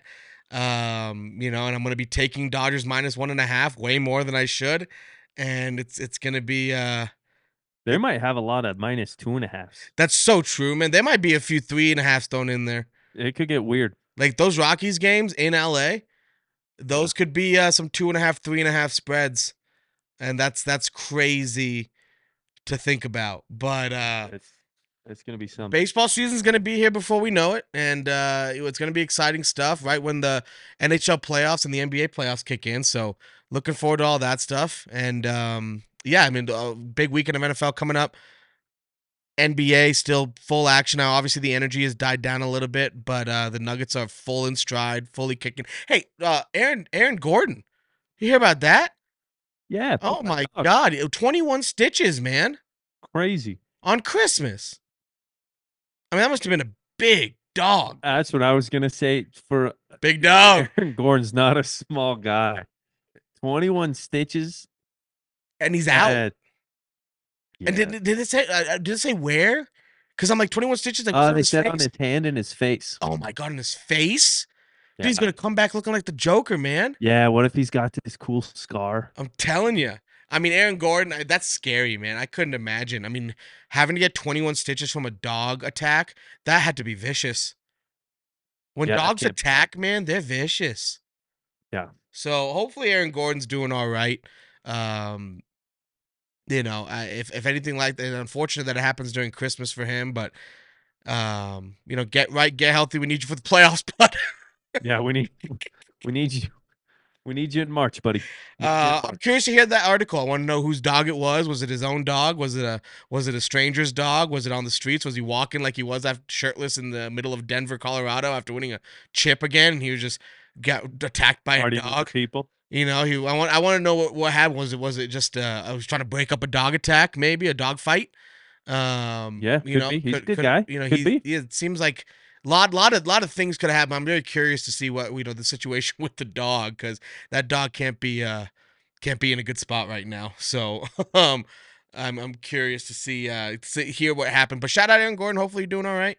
Uh, but yeah, a lot lot of stuff going on in this world, the world of sports. We'll be back uh um again probably next week. Uh, probably after the after the uh, college football playoff games are done, and uh, you know a couple big games there. Washington. Texas, I know we didn't talk much about it today. Michigan and um, Alabama. Shout out my boy Chase. Yeah, real quick. Who? What are your picks?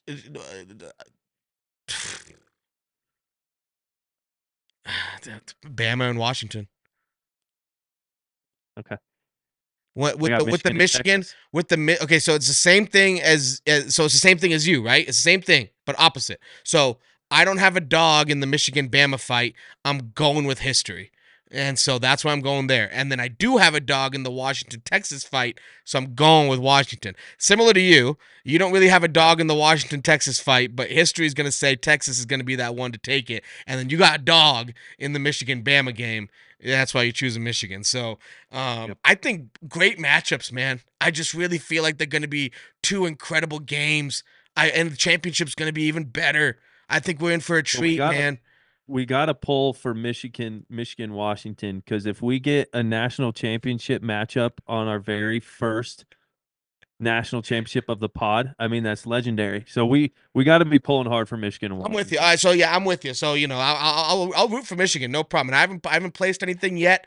Um, you know, we'll see. I'll probably wait for something live. That's kind of how I've been doing things lately because I just feel I, I don't feel good sometimes yeah. pre-game. You know, just too much going on, too much noise, and so once the game starts, that's when it matters. But it, that one's such a close line. It really is a pick'em type game. I feel like Michigan's got that that that this is our year, and Alabama's not. I mean, I texted you this. Alabama's not Alabama, but they're still Alabama. But they're Alabama. But yep. but it's not, they're not Alabama. So it's just it's a circle. How do we feel? I was gonna say shout out my boy Chase Disneyland. He was ten feet away from Nick Saban and Jim Harbaugh um, during a Disneyland parade. So pretty cool to be near the goat. We were near the goat once, but not like that. You know, not not like that. So no, um, yeah, we were we were through a couple rows of people. Do we? uh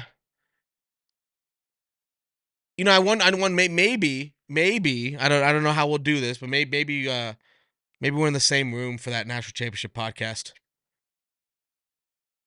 If it if it happens, if I it happens, make, make, something work. If it happens, yeah, I mean, it's going to be a lot to happen. I think Washington has a better chance than people think. Um, I think Texas, yeah, is, is the better team. Um, you know, I know this Washington team is so different than the one that went before, but you know they've been there. So, um, you know, and Texas hasn't. And Texas, Texas hasn't, hasn't, right? So, um, lot, lot, so much, so much here. I, I'm really excited for these matchups. I'm, I'm glad they're literally a week away. I've tried not to think about them because it, it just goes by so slow otherwise. So I'm just really, uh, I'm, I'm here. They here we go. I mean, we're, we're, we're right there. Two biggest games. I I truly have no I, I can't be confident any other way. I can't I can't be I'm not 100% confident in Alabama. I'm right. not 100% confident in Washington.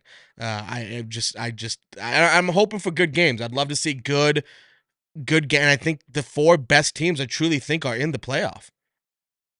Yeah. No, I agree. I think we we talked about that, but yeah, I I hope that there's just no blowouts because that's always a bummer and unfortunately, it's been Michigan the last couple years. Their first round has just not gone the way we would want. And, and then so and then you get like, Bama. You have so much hype. You have so much hype like leading up to it, and then just to get steamrolled by Georgia, and then to have TCU just punch us in the face. I know we kind of made a we tried to make a game of it, but just could never get a stop.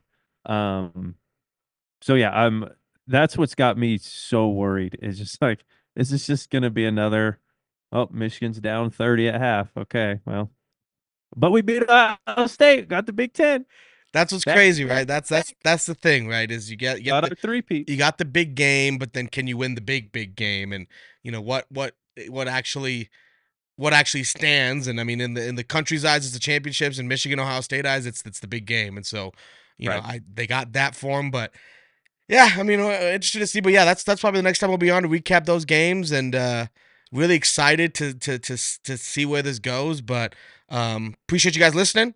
As always, uh, if you if you stuck with us this long into the episode, we truly do appreciate you.